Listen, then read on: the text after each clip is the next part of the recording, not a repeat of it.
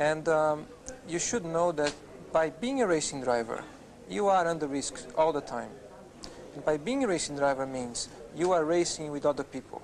And if you no longer go for a gap that exists, you're no longer a racing driver. Because we are competing. We are competing to win. And, and the main motivation to all of us is to compete for a victory. I race to win, as long as I feel it's possible. Sometimes you get it wrong, sure. You, it's impossible to get it right all the time. But I race designed to win.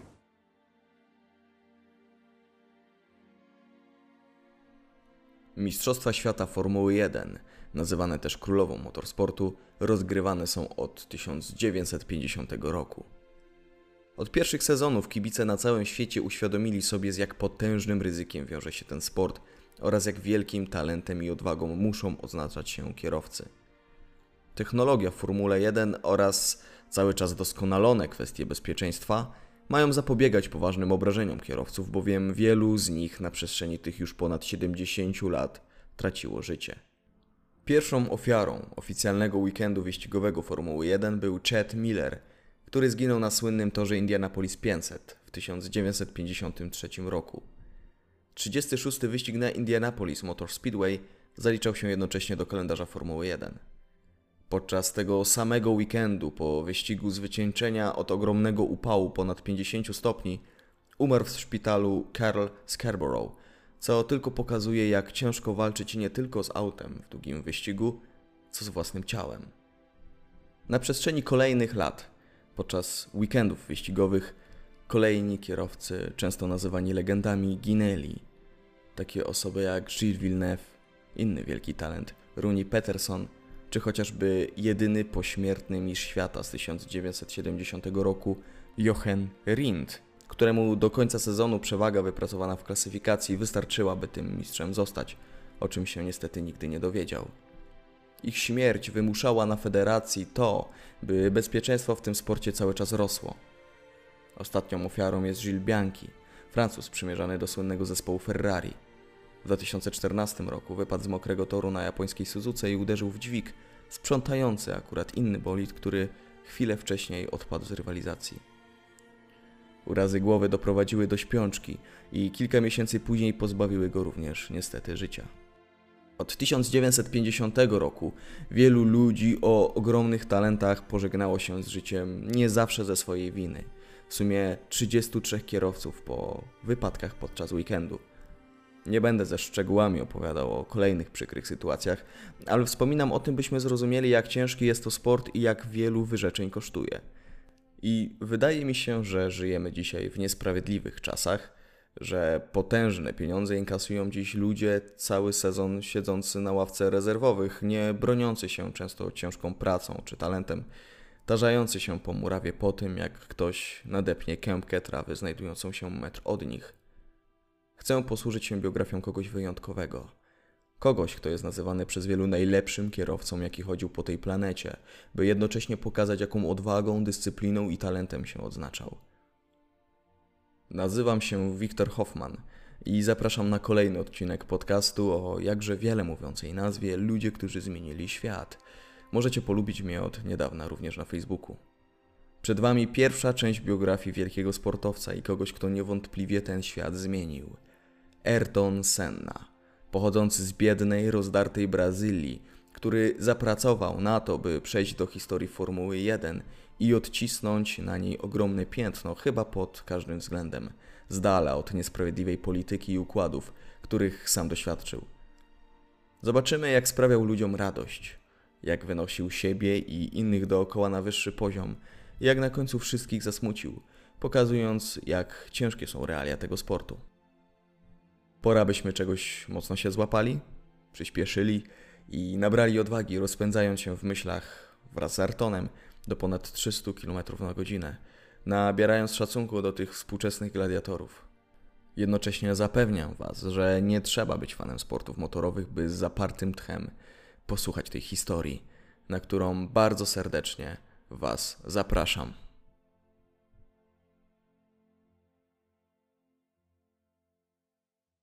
Ayrton Senna da Silva. Da Silva po ojcu Miltonie, Senna po matce Neide.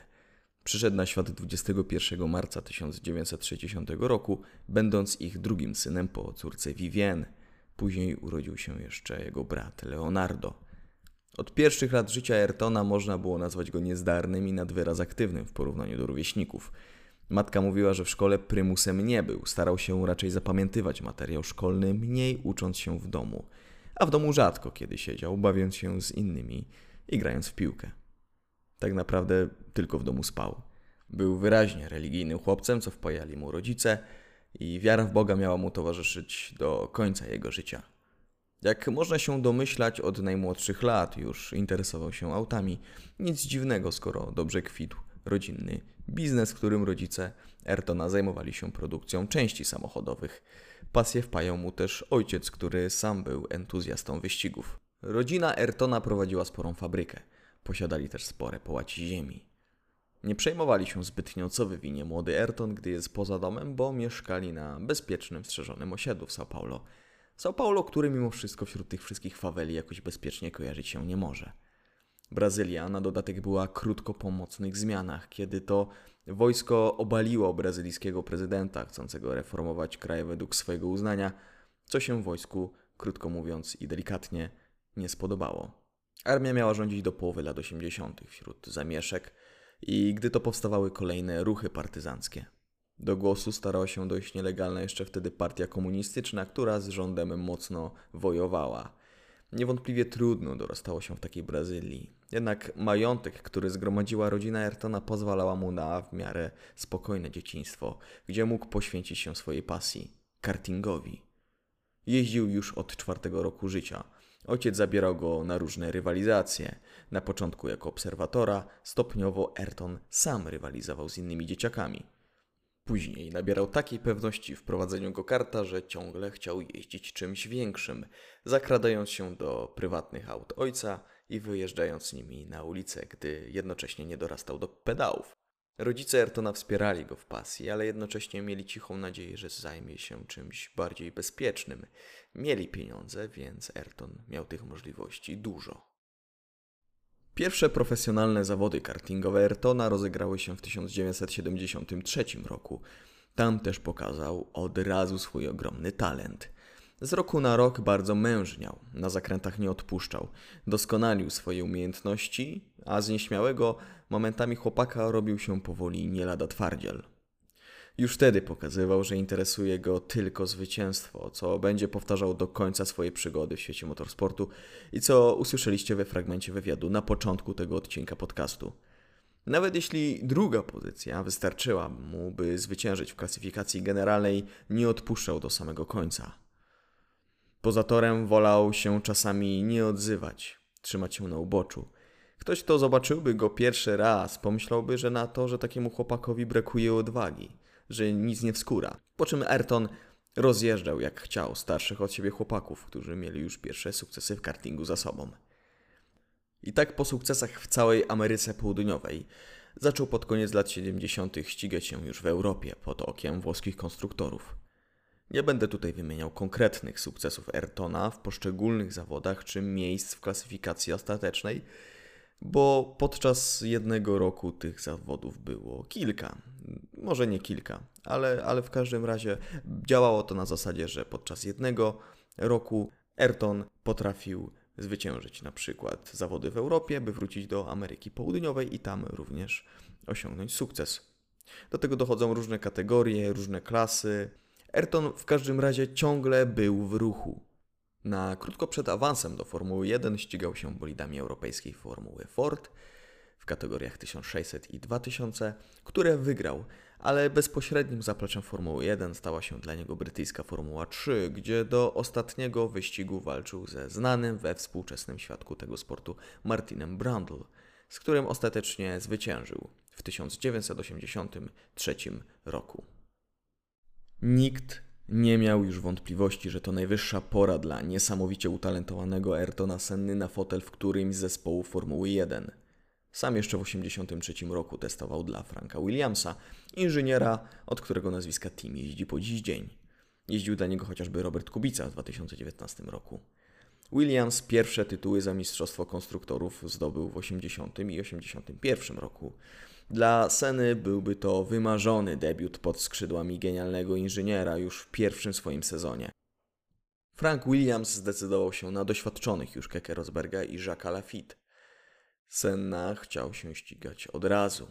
Jego ogromny talent był zauważalny, ale nikt nie proponował mu posady podstawowego kierowcy.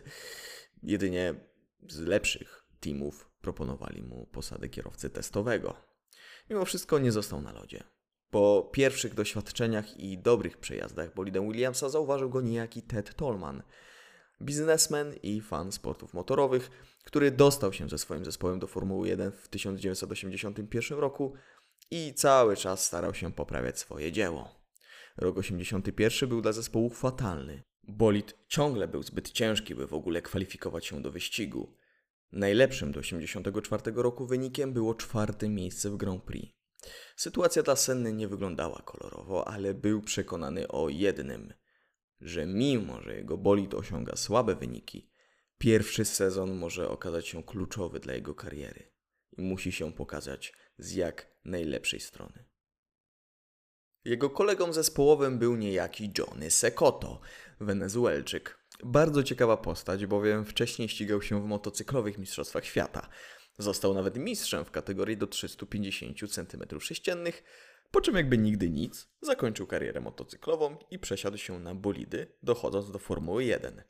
Sztuka, która mało komu się udaje. Jestem fanem Formuły jeden, ale nie przychodzi mi na myśl drugi przykład takiej osoby, która uczestniczyła w oficjalnych zawodach tych dwóch różnych sportów.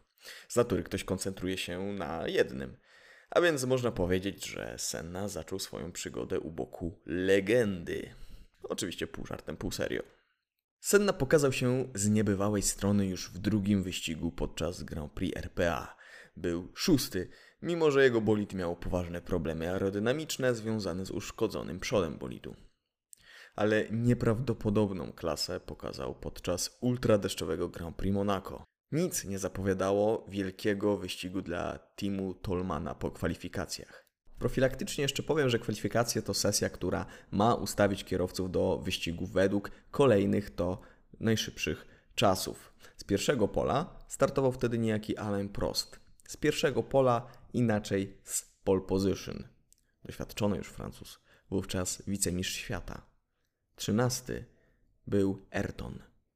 Po starcie do wyścigu Senna bez problemu wyprzedzał kolejnych kierowców, którzy w Formule jeden bili się od lat. Okrążenie za okrążeniem. Senna niesamowicie szybko zbliżał się do Francuza, który prowadził wyścigu i sygnalizował służbom, by wyścig został przerwany z powodu zbyt wielkich opadów. W rzeczywistości zostałby po prostu upokorzony, że Brazylijczyk znikąd, w Tolemanie, pokonuje wicemistrza w świetnym McLarenie. Senna był jakby w innym świecie. W ostatniej chwili na całe szczęście dla Prosta wyścig przerwano, a sam Senna minął go, przeświadczony na początku o swoim zwycięstwie. Ostatecznie zakończył zmagania na drugim miejscu, ale w tym wyścigu zwrócił na siebie uwagę całego świata. I co najważniejsze dla niego, innych zespołów, które mogłyby mu dać upragnione zwycięstwa. Co niesamowite, pojawiał się na podium w tym sezonie jeszcze dwukrotnie. Ayrton ostatecznie skończył sezon na dziewiątej lokacie w klasyfikacji generalnej. Niby nic, ale jak już się powie, że był chociażby przed Nigelem Mansellem, genialnym brytyjskim kierowcą w o wiele szybszym Lotusie, to już robi wrażenie. Ted Toleman nie wiedział, że Senna przez dłuższy czas w tajemnicy przed nim kontaktuje się z zespołem Lotusa, co oczywiście Tolemanowi się nie spodobało, ale ostatecznie nic nie mógł poradzić. I w tysiąc dziewięćset osiemdziesiątym piątym roku Ayrton startował już dla słynnego w tamtych czasach, słynnego w ogóle w historii Formuły jeden, czarno-złotego Lotusa. Ayrton miał grać w zespole drugie skrzypce po Włochu Elio de Angelisie. Również Elio był niezwykle wszechstronnym człowiekiem, bo Włoch bardzo dobrze grał w piłkę, grał również na pianinie. Jednak Brazylijczyk bardziej doświadczonego kierowcę wyraźnie przyćmił. W lepszym Lotusie wygrał dwukrotnie w sezonie. Pierwszy raz, już w drugim wyścigu w Portugalii, wpadł na metę przed drugim Michelem Alboreto o ponad, uwaga, minutę. Minuta w realiach Formuły jeden to jest przepaść. Pół sekundy na okrążenie to wyraźna strata, a cała minuta przed drugim kierowcą w klasyfikacji, jedynym niezdublowanym, to zdarza się niezwykle rzadko. nikt już nie miał wątpliwości co do jego ogromnego talentu. Łącznie w Lotusie przez trzy lata wygrał sześć wyścigów, po dwa wyścigi na sezon. Wiedział, że jeśli chce kiedyś zdobyć upragnione Mistrzostwo Świata, musi się przenieść. Sezony osiemdziesiąt pięć i osiemdziesiąt sześć zwyciężył Alain Prost, tak prawie upokorzony w Monaco w tysiąc dziewięćset osiemdziesiątym czwartym roku. Ayrton w jakimkolwiek zespole się znajdował, dawał im bardzo dużo pod względem technicznym. Bardzo dobrze znał się na bolidach, znał się również na warunkach, w jakim jeżdżą i na pamięć mogłoby się wydawać znał każdy centymetr toru. Doświadczenie w Lotusie dało mu bardzo dużo. Przygotowało go do większej rywalizacji. Sam stawał się coraz szybszy.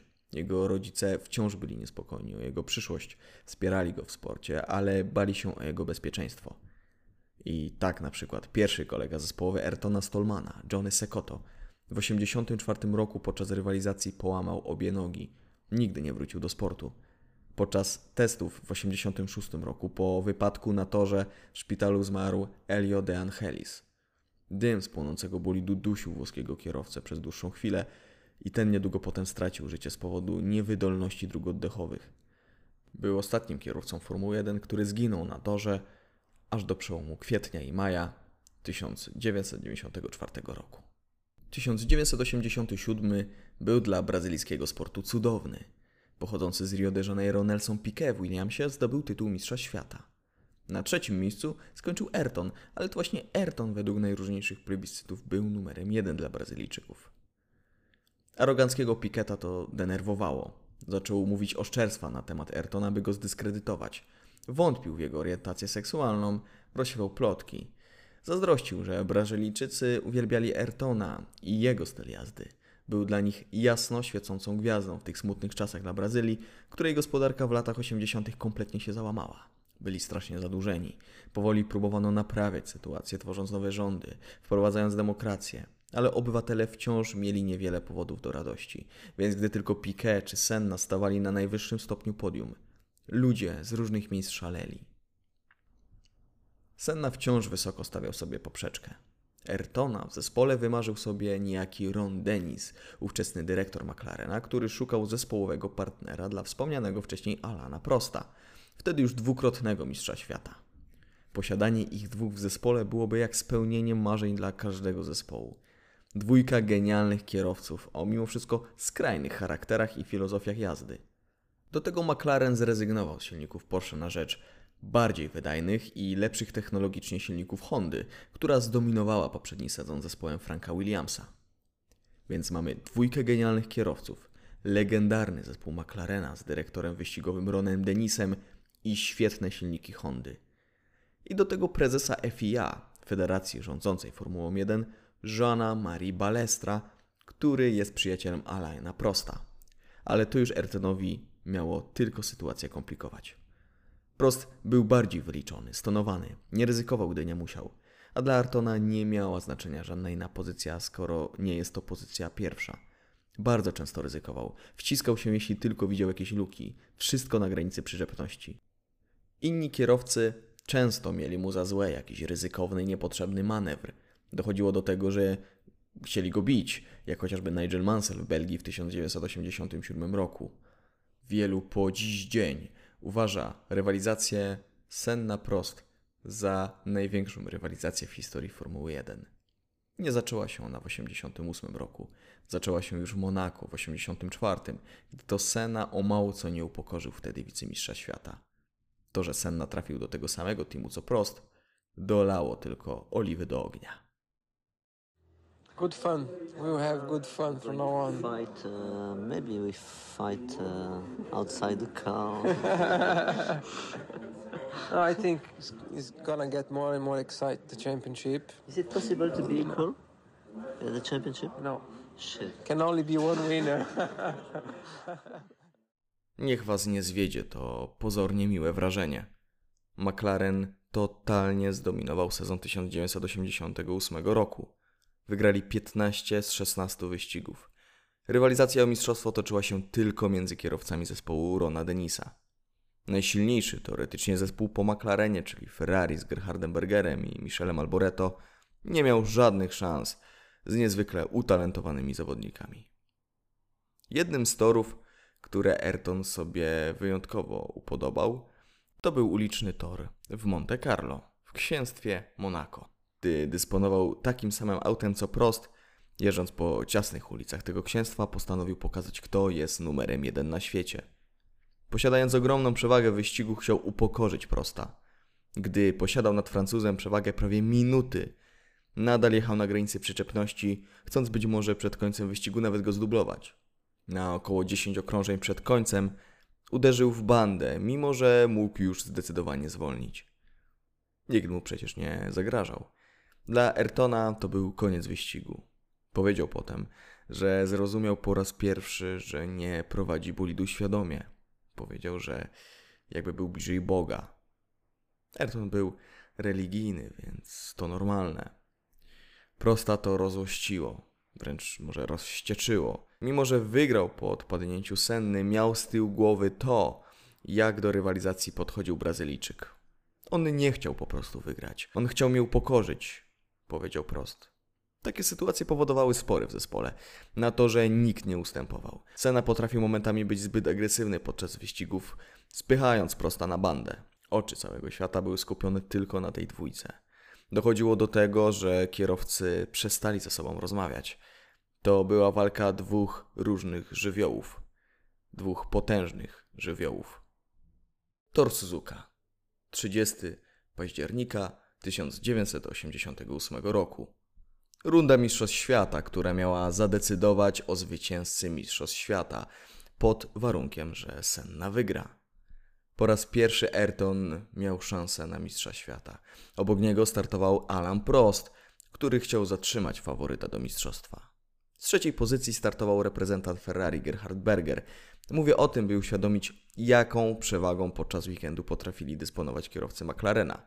Berger tracił do zdobywcy pole position Ayrtona półtorej sekundy na okrążeniu, decydującym w kwalifikacjach. Półtorej sekundy to przepaść. Co ciekawe, przed Grand Prix Japonii Jean-Marie Balestre wysłał wiadomość do prezesa Hondy, by dopilnował, żeby w walce o tytuł obaj kierowcy mieli silniki o takiej samej mocy, sugerując, że Ayrton momentami jest od niego szybszy, bo jest faworyzowany przez japońską firmę. Balestre nie mógł się pogodzić z tym, że ktoś może być szybszy niż jego ulubieniec i rodak Alain Prost. Senna wiedział już wtedy, że Balestre w przyszłości może mu bardzo mocno skomplikować sytuację w Mistrzostwach Świata. Początek wyścigu. Fatalny start Ayrtona, który zaraz po wyruszeniu sygnalizował jakieś problemy.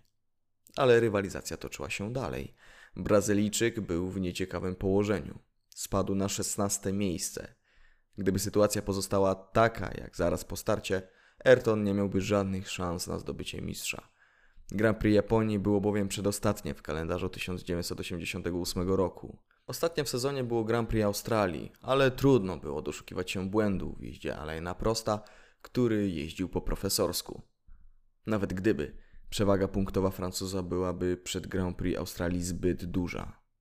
To był jeden z tych dni, kiedy Ayrton pokazał, jak genialny jest. Pod presją jechał nieprawdopodobnie szybko. Do tego coś, co lubi.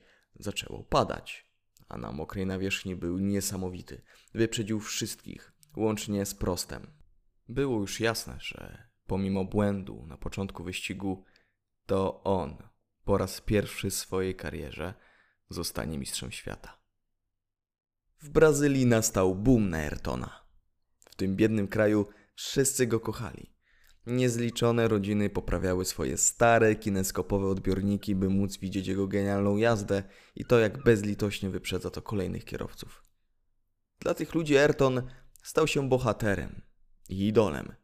Mimo potężnych zarobków w McLarenie, czy zarobków, które przychodziły mu ze sponsoringów, Sennie nie uderzyła woda sodowa do głowy.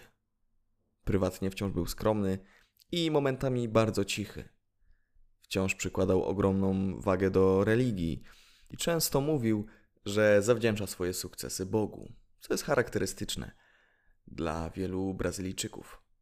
To była zupełnie inna osoba niż wspomniany wcześniej Nelson Piquet, który momentami był zbyt arogancki i nad wyraz pewny siebie. Sezon tysiąc dziewięćset osiemdziesiątego dziewiątego roku to kolejne sprzeczki między kierowcami. Cały czas iskrzyło. Nie było w tym lojalności między partnerami zespołowymi. Garaż McLarena podzielił się jakby na dwa obozy. Mechanicy i inżynierowie nie wymieniali się informacjami. Jakby z jednego teamu zrobiły się dwa mniejsze, liczące jednego kierowcę.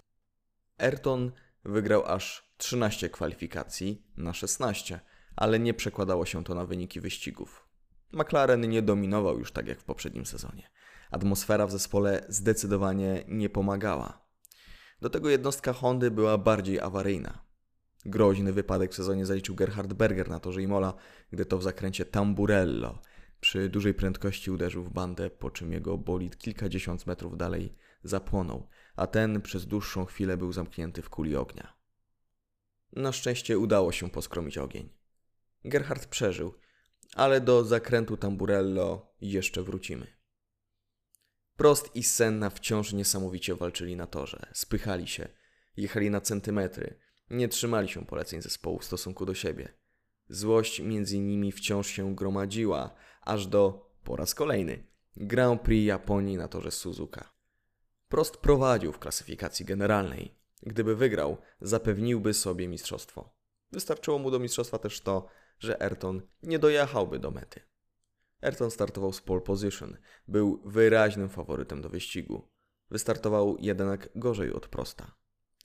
Francuz objął prowadzenie i przez dłuższy czas prowadził w wyścigu. Zbliżał się jego koniec.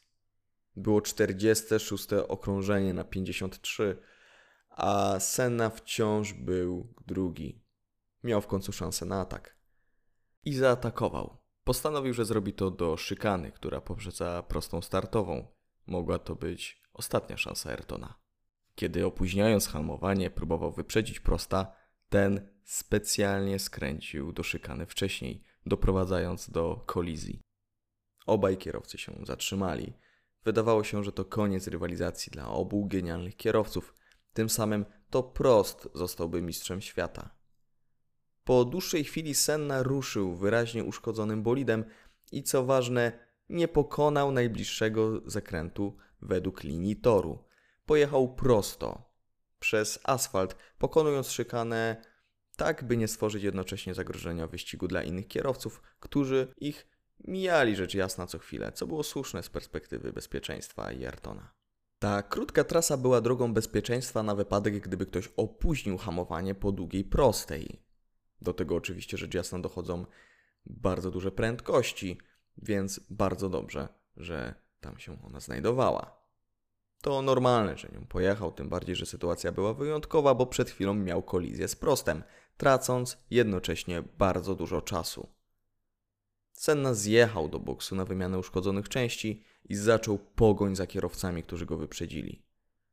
W międzyczasie, co komiczne według mnie, Prost biegnie prosto do stanowiska sędziów, na których wpływ ma rzecz jasna jego przyjaciel i szef szefów F I A, Jean-Marie Balestre. To nieprawdopodobne, ale Senna ostatecznie dojechał do mety jako zwycięzca po szalonym wyścigu, mimo że kilka okrążeń przed końcem starł się z Prostem i uszkodził przednie skrzydło. Brazylijczyk jednak od razu po wyścigu był poproszony o stawienie się u sędziów, u których chwilę wcześniej zjawił się Alain Prost. Jesteście ciekawi wyniku? Sennę przez decyzję Jeana-Marie Balestra zdyskwalifikowano z wyścigu, mimo że szykanę tą w podobny sposób co Senna pokonali inni kierowcy ratujący się na przykład po zbyt późnym hamowaniu. Oni ukarani nie zostali. Akurat ich, w cudzysłowie, wykroczenie zostało zignorowane. Ale oni prezesowi F I A nie przeszkadzali, bo nie walczyli o Mistrzostwo Świata z Prostem, jego pupilem. Automatycznie Francuz został mistrzem świata. Ron Dennis, szef McLarena, zbojkotował decyzję F I A, a Prost, nie czujący się dobrze w McLarenie, odszedł do Ferrari. Kierowcy pałali do siebie wręcz nienawiścią. Ayrton walczył nie tylko z samym Prostem, co z niesprawiedliwą polityką Formuły jeden. W przeciwieństwie do Prosta, Brazylijczyk nie chciał zagrabić sobie sympatii zgryźliwego prezesa F I A, notabene byłego członka ruchu oporu podczas drugiej wojny światowej. Ayrton chciał po prostu szybko jeździć, ciągle wygrywając i na sprawiedliwych, równych zasadach walczyć o Mistrzostwo Świata.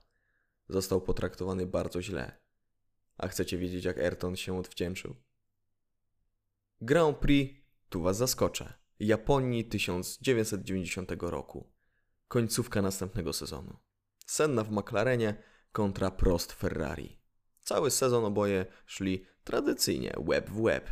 Brazylijczyk wygrał kwalifikacje, ale po raz kolejny doświadczył niesprawiedliwości ze strony F I A i Balestre przed wyścigiem jego najlepsze pole startowe z niewiadomych przyczyn przesunął z lewej na prawą stronę toru. Bardziej brudną stronę, w której opony przy starcie nie mają takiej przyczepności. W konsekwencji o wiele trudniej jest na niej wystartować niż na dobrze przyczepnej i dobrze nagumionej lewej stronie toru. Tym razem przewaga, którą miał Senna, wystarczyła do mistrzostwa, gdyby Alain nie dojechał do mety. Mamy start wyścigu. Prost and Senna have made up their feud now and we are waiting for the start of this fifty-three lap race. On the left is Ayrton Senna, on the right is Alain Prost, behind Senna is Mansell, behind Prost is Berger. The grid is clear, the lights go. And Senna sprints away, but Alain Prost takes the lead. It's happened. Alain Prost has taken the advantage. Senna is trying to go through on the inside, and it's happened immediately. This is amazing. Senna goes off at the first corner, but what has happened to Prost? He has gone off too. Well, that is amazing, but I fear absolutely predictable. Jak usłyszeliśmy z komentarza legendarnego, zmarłego niedawno niestety, Murray'a Walkera, Prost z racji lepszej przyczepności wyprzedza na starcie naszego bohatera. Senna schodzi na wewnętrzną do pierwszego zakrętu, szukając miejsca i uderza w tył bolidu Prosta. Oboje przy dużej prędkości wypadają z zakrętu i wpadają w żwir.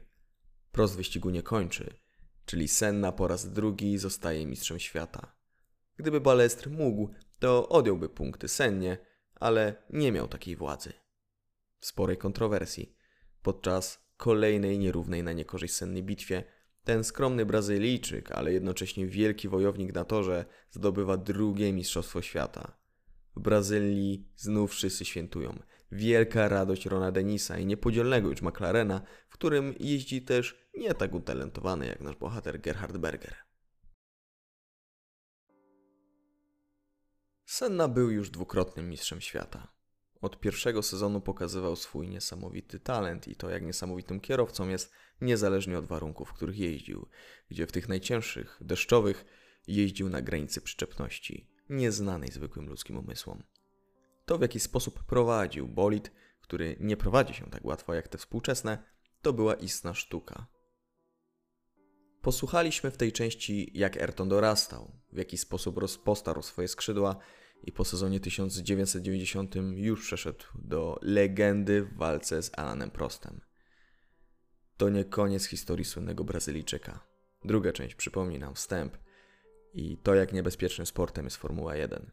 Przed nami sezon tysiąc dziewięćset dziewięćdziesiąty pierwszy, dziewięćdziesiąty drugi i kolejne z udziałem Senny.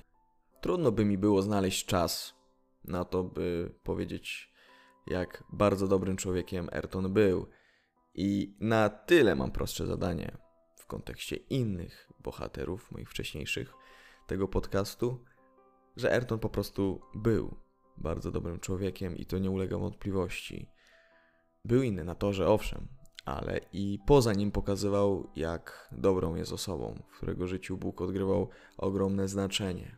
Jak i odgrywało ogromne znaczenie w jego życiu to, by ratować, edukować i karmić młode dzieciaki z brazylijskich faweli.